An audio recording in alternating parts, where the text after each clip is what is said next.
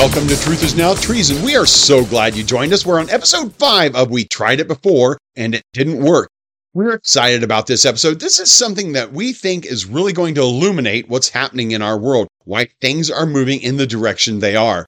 You know, we look at so many things in our world and we wonder, how can people be that way? You might see more clearly after today's episode why things are the way they are. So when we look at what is happening in our world and everything that's out of control, at what are they all aimed? Family.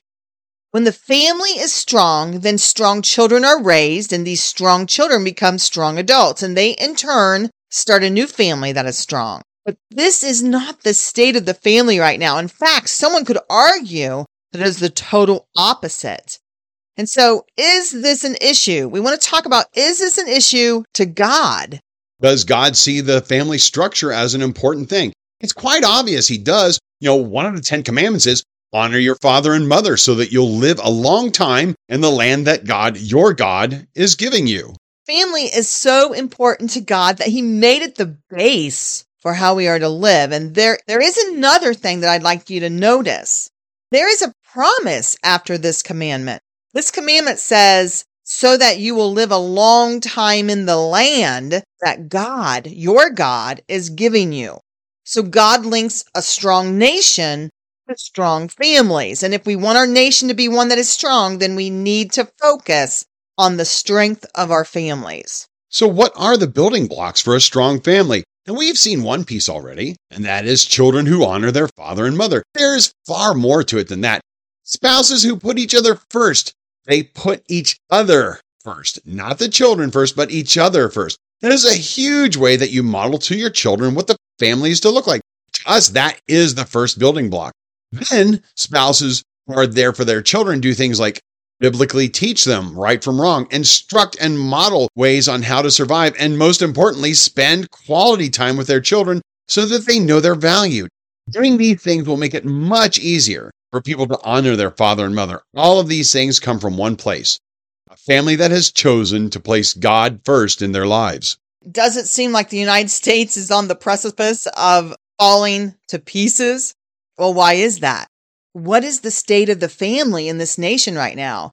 I think we all would agree that's probably in dire condition. The family unit is falling apart. I looked up on Google, just in the United States, 25% of all families are single parent families. And single parent is defined as having no partner in the household with them or spouse. And if you broke it up uh, by race, then it's 21% of white children are in single parent households. Asians are a little bit lower with 18%, but blacks are much higher with like 67 to 72%, depending on what source you use. I mean, we know that if there's one thing that you could point to where we see constant attacks currently in our society, these attacks are happening toward the family. Listen to how Proverbs 29:11 says it. Those who bring trouble into their family end up with a fistful of air. Common sense tells you it's a stupid way to live. When you bring trouble on your family, you're hurting yourself as well. You know, common sense tells us this. And we are indeed a nation that is lacking common sense. This, as well as a rejection of God and his principles, are huge reasons for the problems we're witnessing. My question is is are these attacks on the family a concerted effort or is this just a coincidence? To us here at TINT, this is a coordinated attack. There is no way that this is a coincidence. We are in the midst of a blatant attack on the family and there is a reason why these things are happening this way. It comes down to how socialism operates. You know, socialism from its beginning has sought to destroy marriage and the family. A great book to look into on this was written by Paul Kengor. He is a professor at Grove City University. He explains it in detail in his book, Takedown From Communists to Progressives How the Left Has Sabotaged Marriage and Family. Why would socialists do that? Because this is what we've been talking about is socialism and Christianity and do the two go together? So my question is, why would socialists sabotage marriage and family?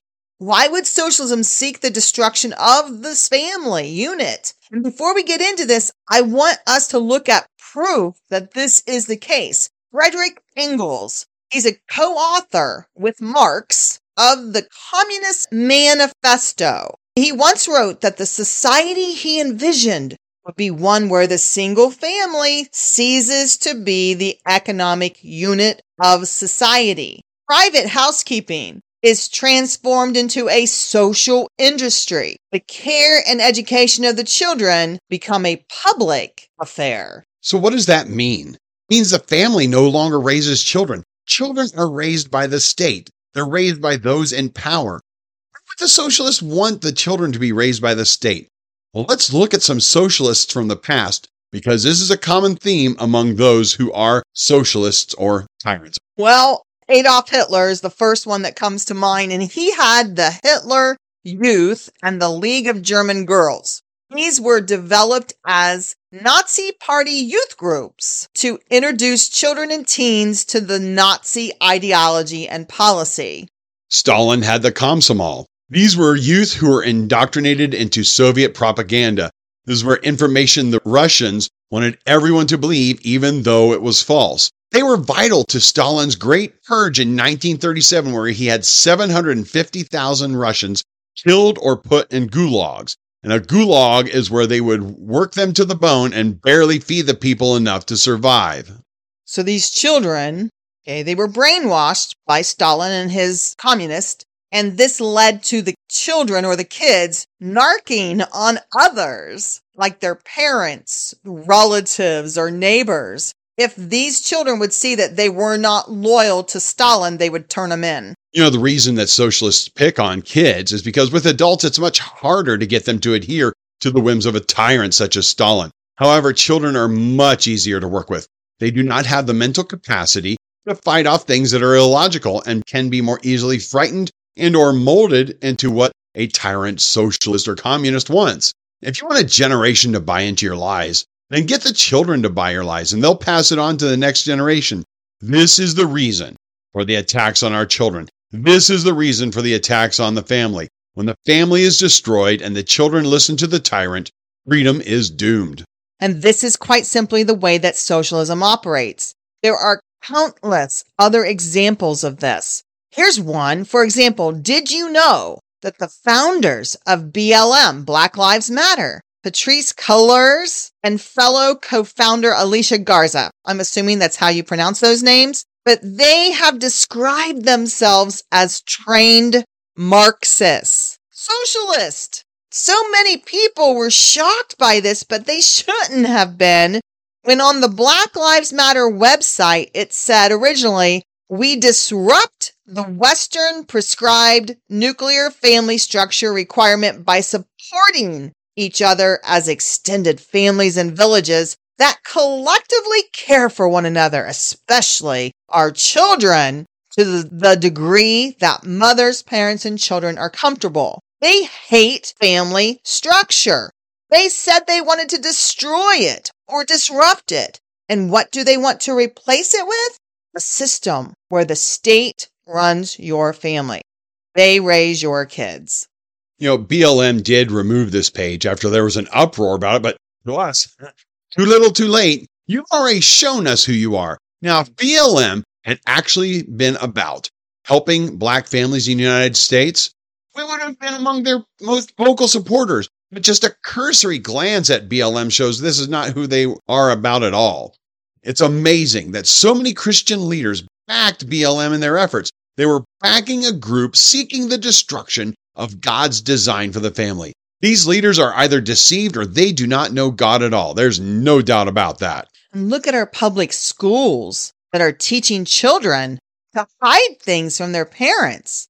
Here's a clip that we found on YouTube, and it's just one example of many. So let's listen to this woman. Tara Adams, West Bradford. Back in March, Megan Dennis was asked many questions regarding the ASCA trainings, particularly confidentiality issues with minor children. Her answers, I quote, Our role as educators is to follow both the federal and state mandates in regards to parents' educational rights. So our counselors are trained and understand those rules and regulations. We are working with parents to help them identify ways to have conversations. So never is the intention to hide information or use confidentiality as a shield against parents. We really are trying to work collaboratively to help students foster a positive relationship with their parents. And we are mandated reporters. We also have to follow the rules and regulations that go along with parents and educational rights, and so we do that. So here's an email that I just got that was sent to a teacher. Everything's highlighted or blacked out. We're just going to call the student Holly. It says, Hi, everyone. Holly shared that they'd like to all teachers to be notified regarding their preferred name and pronouns. Moving forward, please use the pronouns they, them, theirs, and, and the name Bob, we will use, when referring to the student. And in bold, asterisk, asterisk.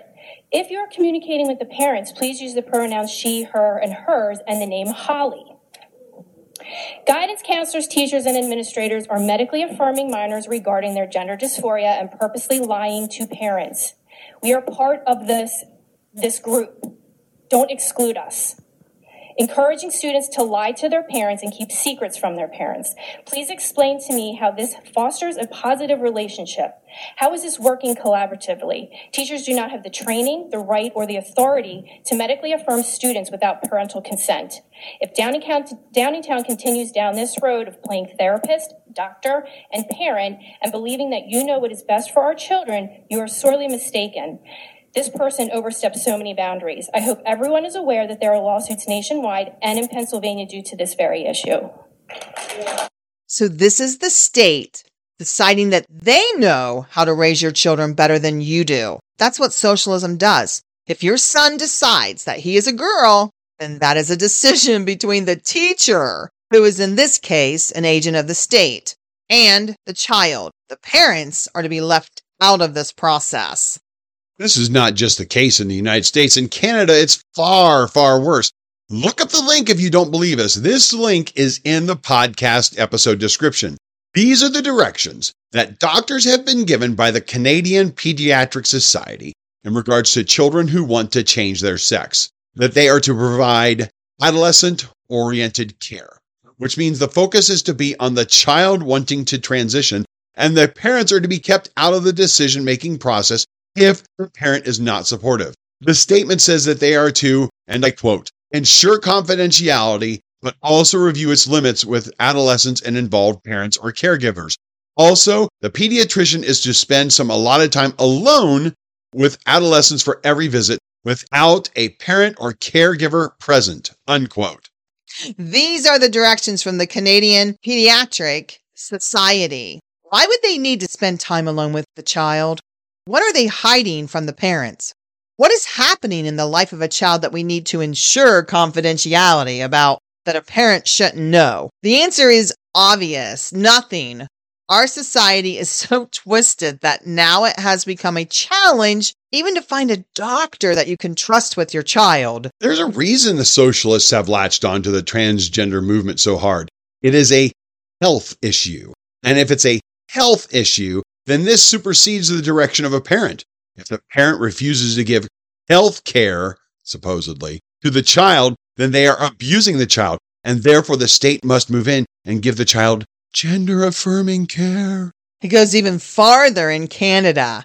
Ontario, which is the most populous province in Canada, passed the so called Supporting Children, Youth, and Families Act of 2017, or Bill 89. It was approved by a vote of 63 to 23. It was not even close. It was overwhelmingly passed. This bill would consider it a form of abuse when a child identifies one way and a caregiver is saying, No, you are not what you say you are, you're this. The Minister of Child and Family Services, Michael Coteau, I hope I butchered his name, who introduced the bill, was quoted as saying this If it's abuse and if it's within the definition, a child can be removed from that environment and placed into protection where the abuse stops. So if parents were to misgender one of their children, that child can be taken away from their parents and put into another home. That's how pathetic it is. And the great white north now.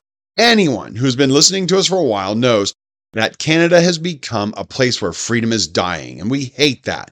If you want to know more about this, check out our Canadian Bacon series, where we have covered in depth the issues facing that nation.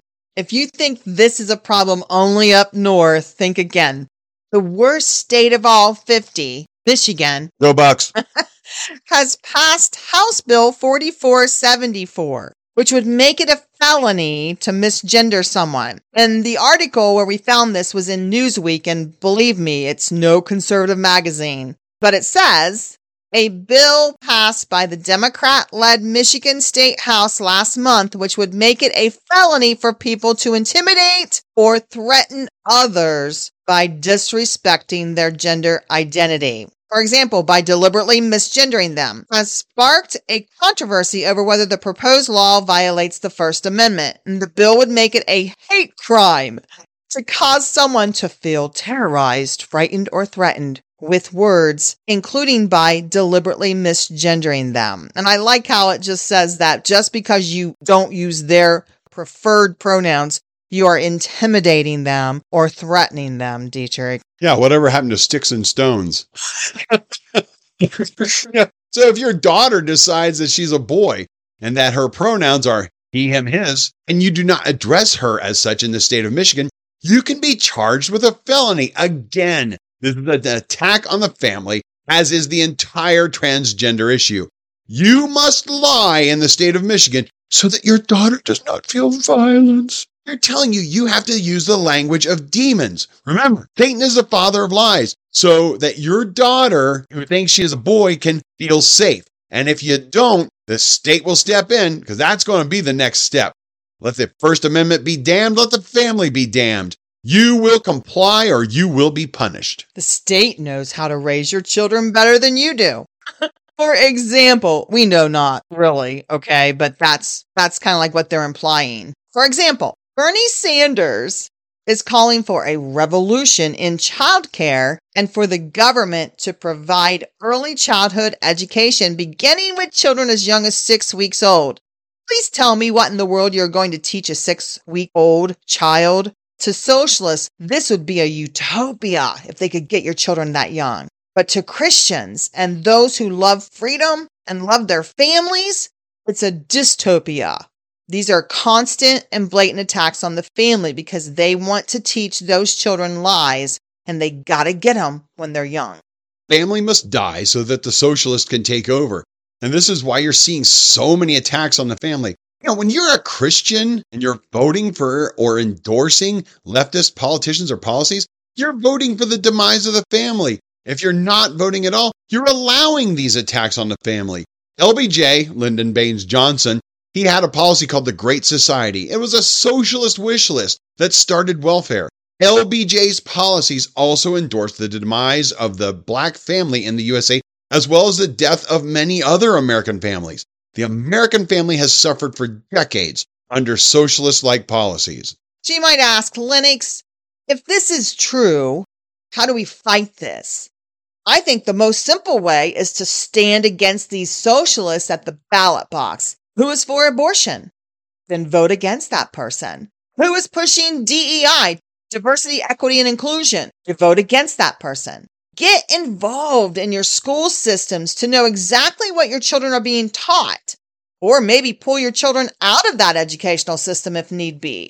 But more importantly, though, I would like to pose a couple of questions to you on a personal level. What are you doing to make your family stronger? Are you placing your spouse first? Are you modeling before your children the awesome way that you are treating your spouse? And what a family is supposed to look like when they grow up. And maybe you don't have a spouse. How much time are you spending with your children? Are you giving them really quality time or you're just around them? You'll remember what 1 Corinthians 13 says. Now faith, hope, and love remain. These three things, and the greatest of these is love. The greatest thing you can do is show your spouse and your children that you love them in a way that they cannot deny. Now you may be thinking, I've failed in this. I voted Democrat in the last election. Or I didn't vote at all, maybe. You know, guess what? You're not the first person to make poor decisions in this. Look at me. I married Lennox. I made a poor decision. You made the best decision when you married me. Yeah, that's why I was drunk the whole two years we were dating. no, but today is the day that you can start to change. Begin now. You know, and on a more personal level, your excuse might be, well, Dietrich, you have no idea how hard it is to love them. Oh, trust me, I've got an idea. not going to argue that one with you. I'm not laughing at that. We're commanded to love with sacrificial love, a love that tells other people in your family that they cannot argue with the fact they're loved. You can do it, and I can do it through the strength of Christ. If you're not sure how to go about this, contact us at truthisnowtreason at gmail.com. We would love to talk to you about this. This is how we fight tyranny. This is how we win. We love our families like no one else. And if you do not have a family, then who is someone that you can adopt? Who can you show love like no one else? And I want to close with a verse. It's Psalm 133 1. It says, Look at how good and pleasing it is when families live together as one. Indeed, it is. There is nothing like it. Yeah, and this is what socialists want to kill. No wonder so many of them hate God, because when you have a God centered family, you are strong. And most importantly, you are pleasing God. Socialists could care less about pleasing God because the system they believe in is based on atheism. This is exactly why Christianity and socialism are polar opposites. Until next time, my fellow traders.